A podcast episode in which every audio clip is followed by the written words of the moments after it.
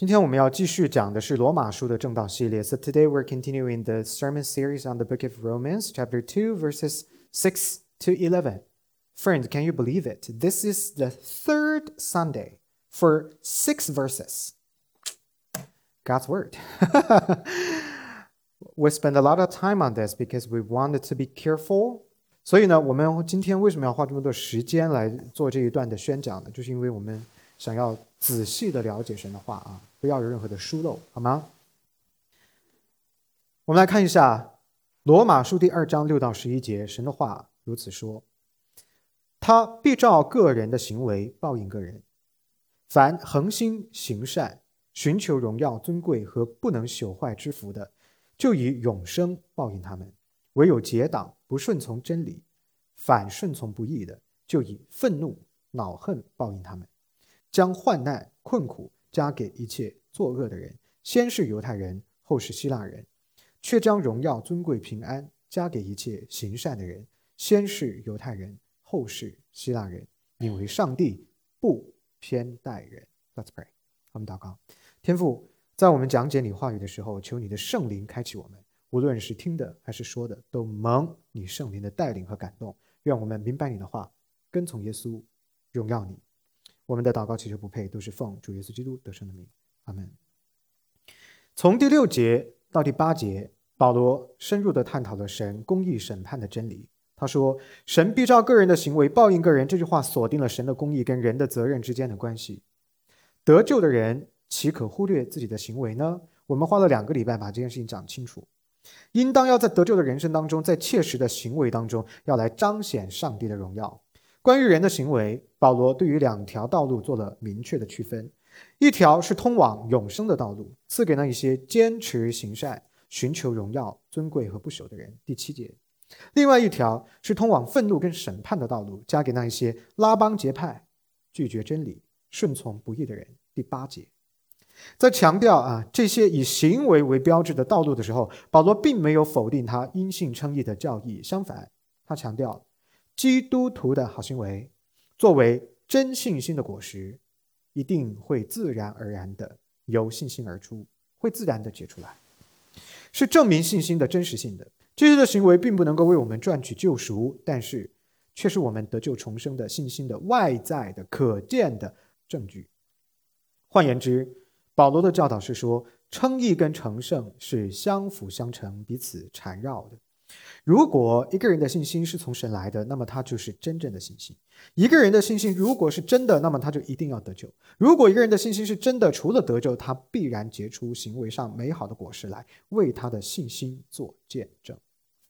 明白了这个重要的教义啊，帮助我们听懂保罗经文的警告。什么警告？各位弟兄姊妹们，务必要反思我们的生活、我们的选择以及我们跟神的关系，思考我们的行为跟永恒的关系。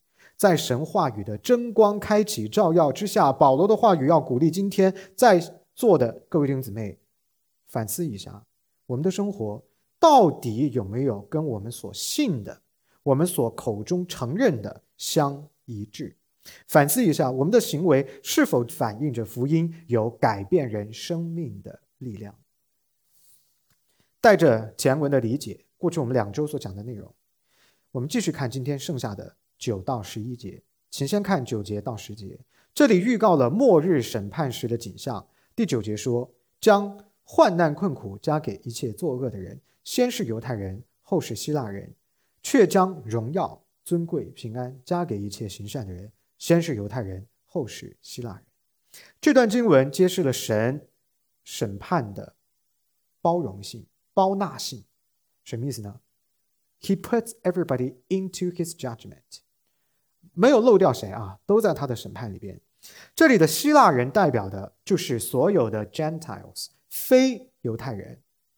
Gentiles，that's you and me，we are Gentiles。因此呢，当然就把我们也放在里头。神的审判，换言之，具有普世性。这种普世性要凸显一个真理，那就是每一个人，every single human being，every single one，无论你的种族。是什么？文化是什么？国籍是什么？宗教信仰是什么？背景是什么，都需要救赎。然后在领受神恩典救赎的机会上边是完全平等的、一致的，没有说这个民族的人就更容易得救，这个性别的人就更容易得救，没有。赚这么多年收入的就更容易得救，没有这件事。啊。进而，在神至高公义的本性上边，它是完全超越人类的多样性跟差异性的。也就是说，得救大家的机会均等，尊严一致，机会平等；而在审判上，也是每个人都要面对审判，是超越人类的多样性跟差异性的。换句话说，人跟人是不同的，但神的审判跟每个人却是一样的。此外，保罗的这句话呢，还跟之前我们讲到的圣经有关，圣约有关，也就是亚伯拉罕之约的一个延续。神对亚伯拉罕之约的应许，并没有停留在选民这个框框里边，而是超出了选民的范围，进入到了外邦人。如果不进入外邦人，今天我们就是不会得救的。同时，这种进入到外邦是 by faith we became。The spiritual offspring of Abraham 变成了亚伯拉罕属灵的后代，就把旧约跟新约统一起来。这种神话语的一致性、圣经的完整性，证明了神对他在各个时期的子民都执行同一个标准、同一个应许，没有丝毫的改变。旧约是这样，新约也是这样。教会时代之前的人是这样，教会时代之后的人也是这样，今天还是这样。此外，改革宗的传统啊，非常坚定的认为，唯独信心，唯独恩典，救恩就是靠着信心得救啊，救恩就是凭着恩典得救。然而，这段经文没有否定行为的重要性，这是我们过去花了两个礼拜讲清楚的事情。第九到十节。再次证明这个观点，他提到了使人得奖赏的好行为，以及使人招致愤怒审判的恶行。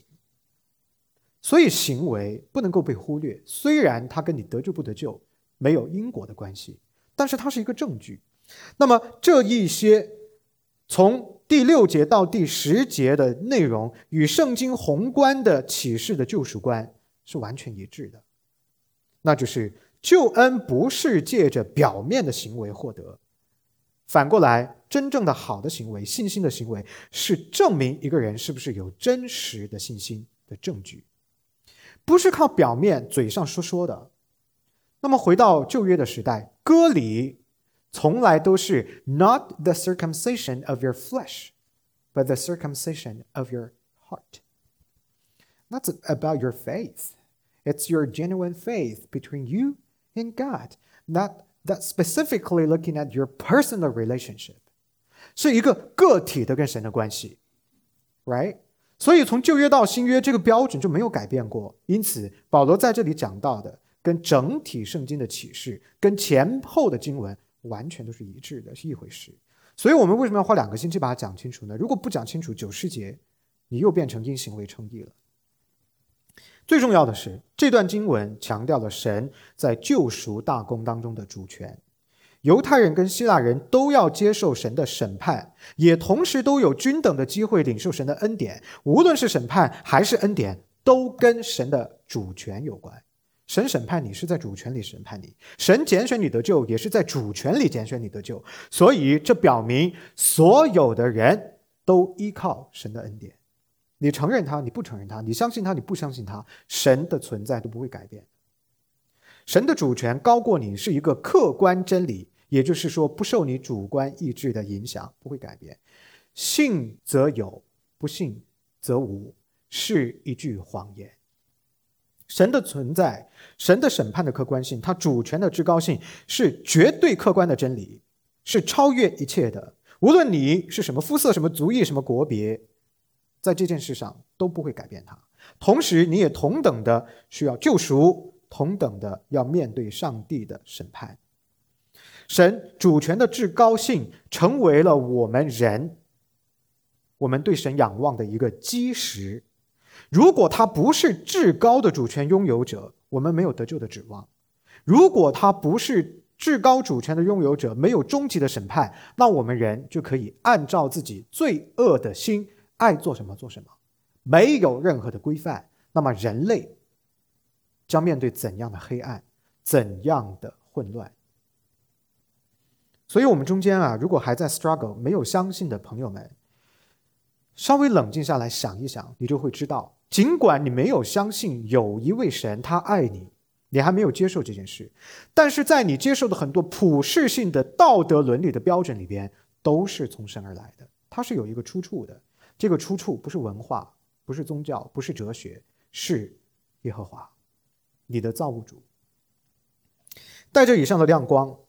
第九到十节，实际上呢是向我们当代的基督徒提出一个挑战，要求我们要活出真正的信心来。既然行为重要，都要面对神，那么好的行为为正，要来凸显神救赎计划是把我们放在里面的。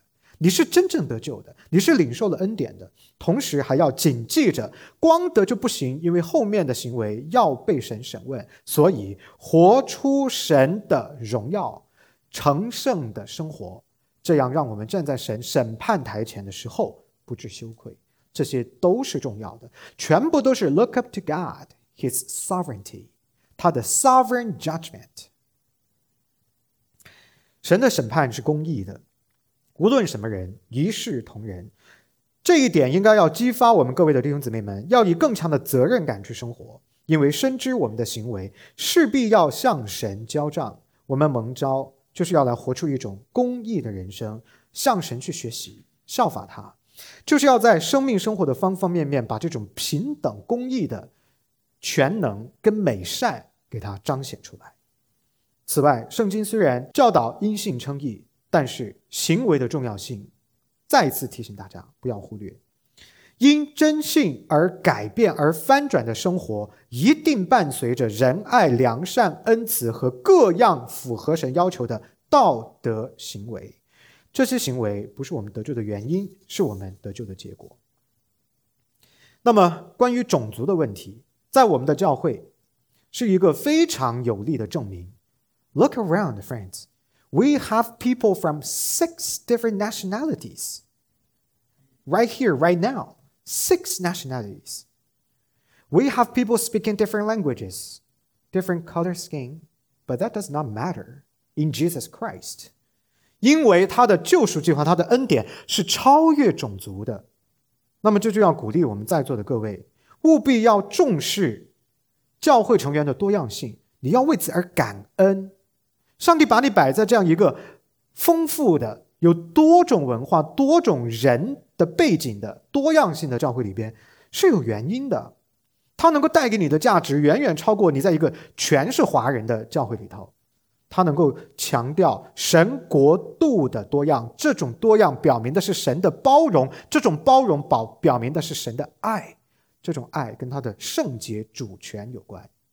而同样的这份爱，鼓励我们所有的弟兄姊妹，对于我们教会的所有成员，要承认他们的价值。认同他们的价值，无论他是什么样的背景，recognize their dignity and their value, because that's how God sees who we are。彼此的珍重，彼此的珍惜，非常的重要。听得懂这个意思吗，各位弟兄姊妹？发生矛盾是一定会有的，不要一发生矛盾就用一种很极端的方式，要珍惜啊，不容易的啊，这个关系不容易的。当然，神审判的普世性呢，也强调了传福音的紧迫性。基督徒的责任呢，就是要分享福音、见证福音，把人引向基督，得神的怜爱，得神的恩典，得神的救赎，得神而来的生命的平安、荣耀跟喜乐。各位弟兄姊妹们，我问你们，做基督徒，什么是我们爱世界、爱人的方法？我今天早晨才跟一个朋友发消息说了这句话。我们爱人的方法就是将耶稣介绍给你，不是给你金山银山，而是把你带到福音的里面，这就是爱你。所以一样的方法，夫妻相爱的方法就是 look up to Jesus；父母爱孩子的方法就是教导孩子 Jesus；交朋友的方法就是 build up your friendship on the foundation of Jesus。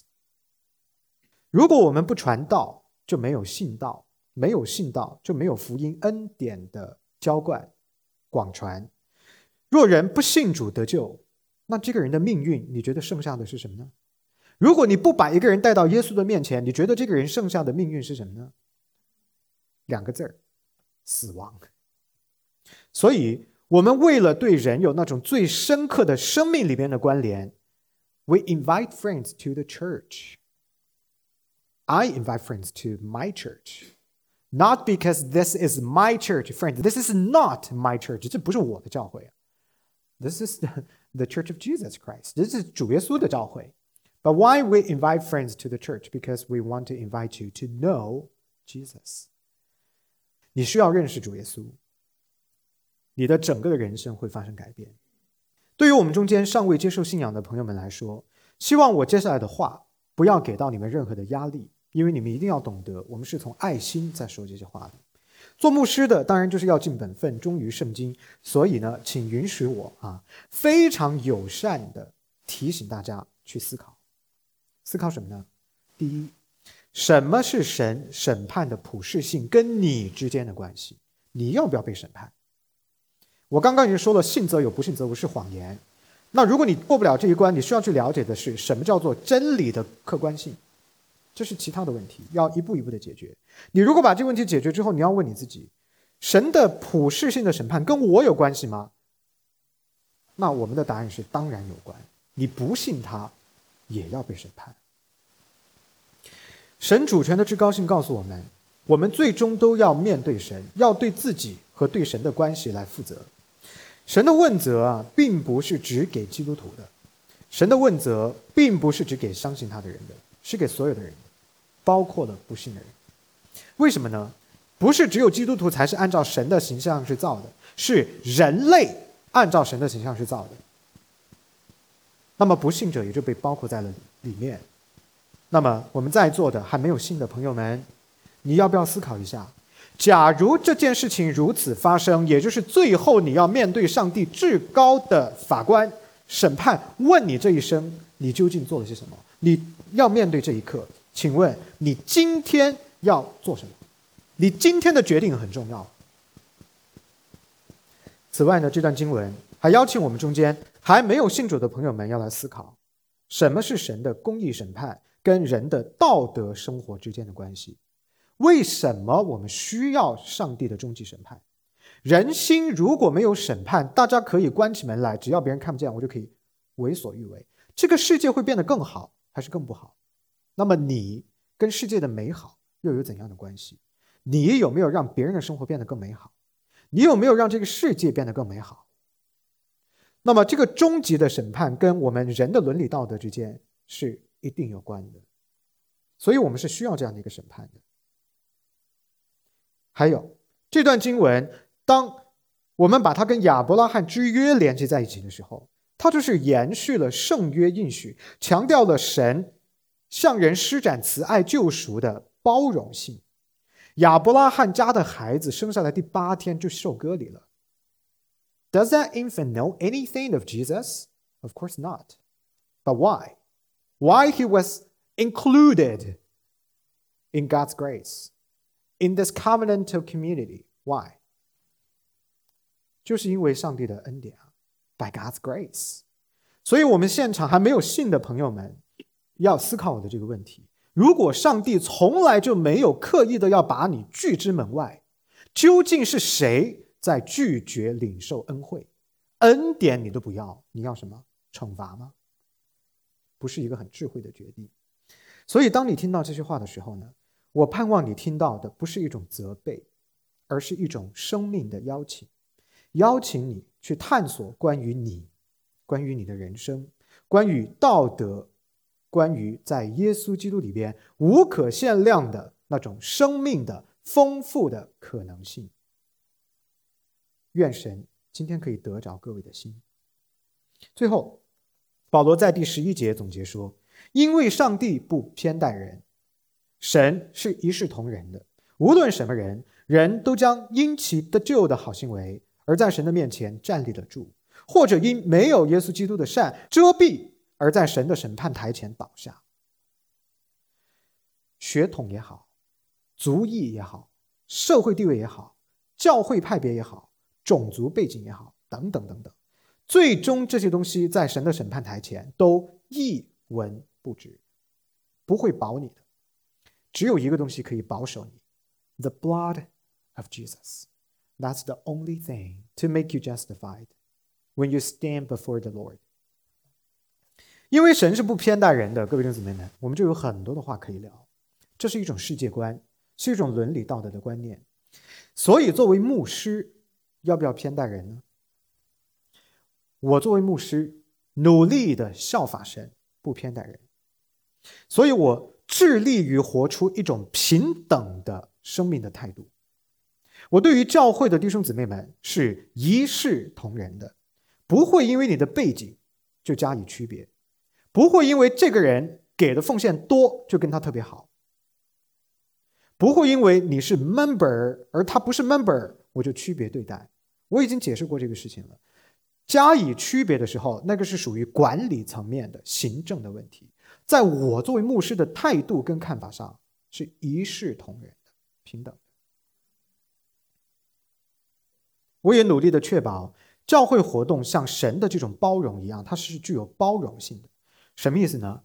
做牧者的工作很难，因为众口难调，没有一个计划可以让所有人都高兴的、满足的。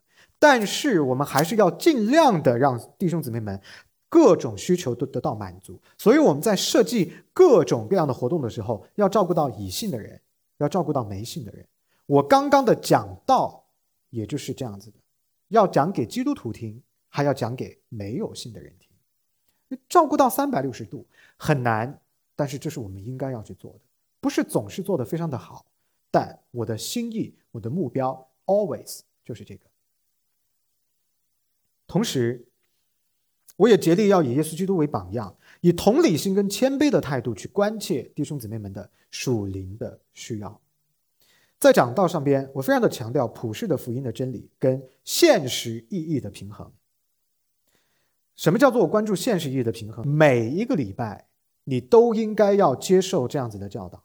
所有我讲的圣经的东西，大家你们的责任有一个东西，有一个有一个工作要做，叫做举一反三。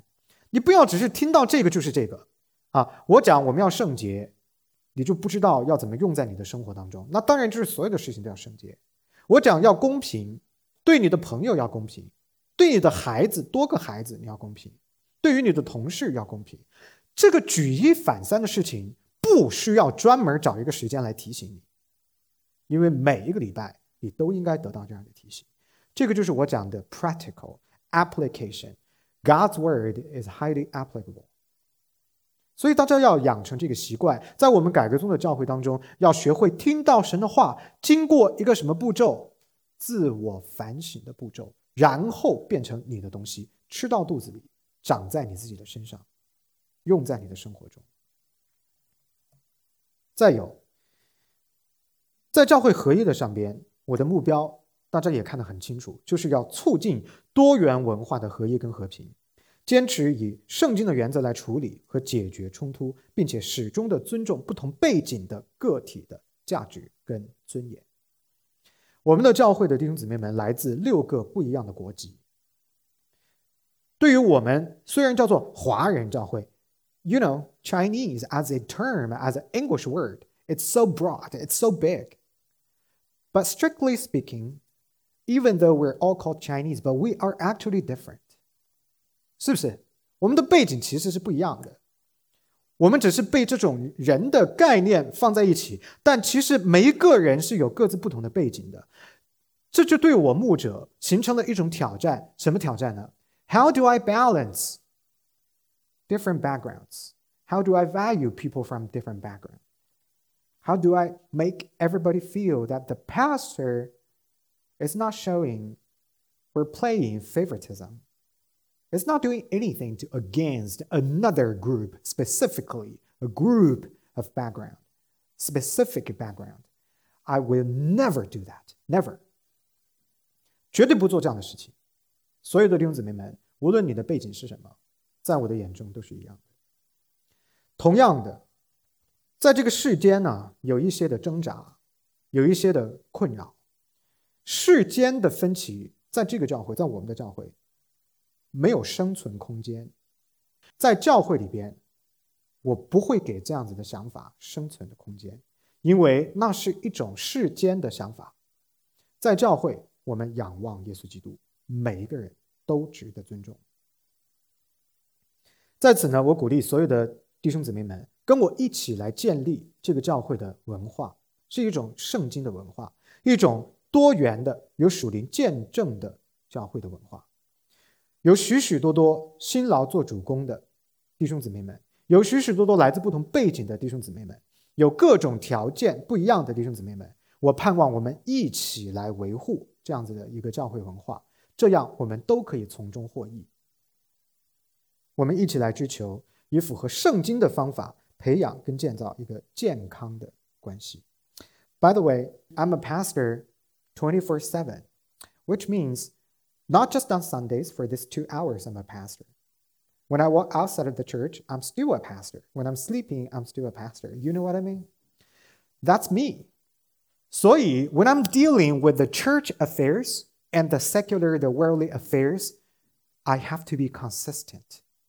我就是一个人，I don't have two sets of standards。 所以在我的这个 mindset 里边，每个人都是平等的，没有什么谁谁谁就应该特殊照顾，没有这个概念，我没有这个概念，因为每个人是一样的。So if you want to know me more, you need to know what I believe. You need you need to know Jesus. 这样的话能够帮助你更深的了解我在教会中，我个人的生活当中很多判断事物。思考的一个标准是怎样的？同样的，对于家庭而言，特别是对于有多个孩子的家庭而言，今天的经文也是很好的提醒：不要偏待任何人，当然就包括了不要偏待任何家庭成员，尤其是你的孩子。同等的爱跟关注，同样的称赞教导，要关注赞美他们独特的品质。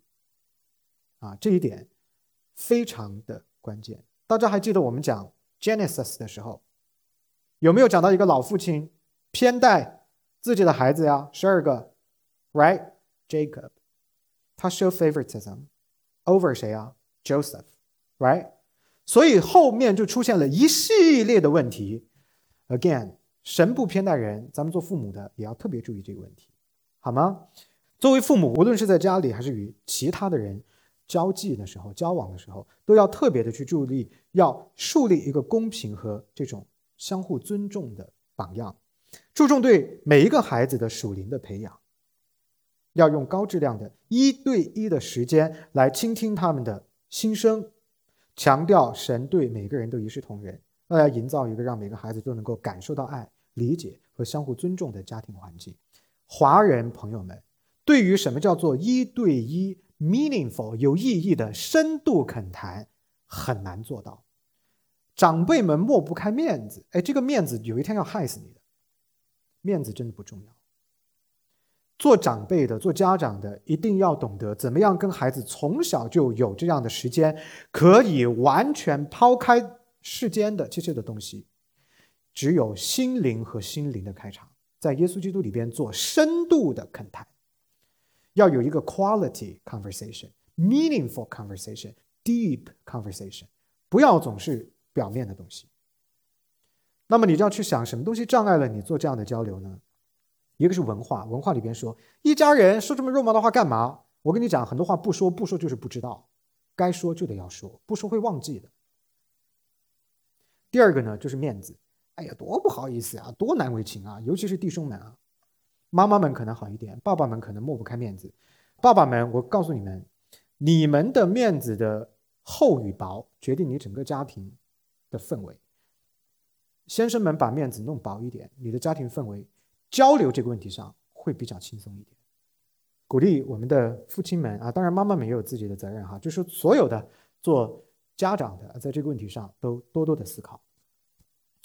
下面一点，作为生活在美国这个多元文化一个叫做 melting pot 这样的一个大熔炉文化熔炉当中的各位弟兄姊妹们来说，基督徒呼召就是要以对个体生命的敬意，还有对生命尊严的敬重，来接纳不同背景或者是不同社会地位的人。我们要接受这种多样性。这个社会各种不同背景的人怎么样可以在这个地方比较平等的生活？我们基督徒的观念至关重要。说的再接地气一点，我们基督徒要给这个世界打个样，听得懂吗？打个样，做个榜样。我们先就别挑人，言语上、话语上要特别的小心。啊，他们是墨西哥人，啊，他们是 blue color，啊，他们是黑人。不要讲这样的话，小心又小心，因为没有见证，给别人听到了，那别人会对基督徒有很多很多偏颇的认知。平等的对待别人，对吗？我记得之前 anti-Asian crime 不是口罩的时候，很多打亚亚裔的人吗？发生在那些大城市，对不对？Charlotte 也组织了这样的一个游行嘛。那个时候呢，就有弟兄姊妹来问我说。Pastor, can we go? Can we be a part of the the the protest, uh, the demonstration? 我就问他，我说，What message do you think that we as a church should be speaking to this city? 然后呢，当时我听到不一样的讲法，就说，哦，呃，就是要平等，呃，就是呃，这个是 crime，然后 Asian life matters，you know。就是有各种各样不同的口号出来。那个时候呢，我告诉这些朋友们，我说：“Well, I think the only message that we should be bringing to the city is Jesus. Without Jesus, there is no equality. Without Jesus, there is no respect. Without Jesus, there is no forgiveness. So that's the only message. If we wanted to go, we will be holding a banner Say Jesus loves you. That's the only message. So, friends, 所有的问题 boils down to the bottom，都是你跟上帝的关系。那我们做基督徒的，尤其是在多元文化的环境当中，要学会彼此的尊重， 尊重不同的语言、不同的生活习惯、不同的用词。像我们的教会有广东话的、普通话的，有使用繁体字的。简体字的，有说英文的，有说中文的，right？这样的一种包容跟理解的话呢，可以将我们带往一个非常健康的方向。我很感恩我们的教会的确是这么做的。我到现在为止没有听到过任何一句在这些问题上边有问题的评价。我真的非常的感激大家，很好，继续保持做见证。作为教会的一部分，促进教会的合一，成为和平的缔造者 （peacemaker）。在日常生活当中，要操练基督的爱跟恩典是非常的重要的。总之，在座的各位弟兄姊妹们，我们应当要祈求神帮助我们，以智慧跟怜悯，以神的眼光看待万事，对待彼此。少一点文化的东西，多一点真理的东西，这样我们才可以合一。因为文化是各自不同的，但真理。只有一个，大家都是一样的。求神帮助我们，可以在多元文化当中有效的彼此服侍，见证福音。各位弟兄姊妹们，还有各位朋友们，在我结束今天正道的时候，让我们把神公义审判的理解深深的刻在我们的心里头。要记得，我们所做的、所说的，我们的言行会交账的。神的方式，神的审判是完美的。他以每个人的行为跟信心的真实性来客观的、不加偏见的评估我们，所以我们一定要从现在开始做起。因此呢，过真实信心的生活，过敬虔有见证的生活，对于今天对于我们教会的弟兄姊妹来说是非常重要的。让我们坚持活出得救的生命的样样式，追求公义，追求正义，追求公平，追求真理。追求爱心，而少追求自我，少追求世间的东西。愿今天所讲的内容不会是我们的负担，而成为我们的动力，推动我们在座的各位弟兄姊妹们还有朋友们，在我们的一言一行当中荣耀神，带着对神的爱跟公义的确信去生活，可以在世间见证他的真光。感谢神，Let's pray，我们祷告，天父。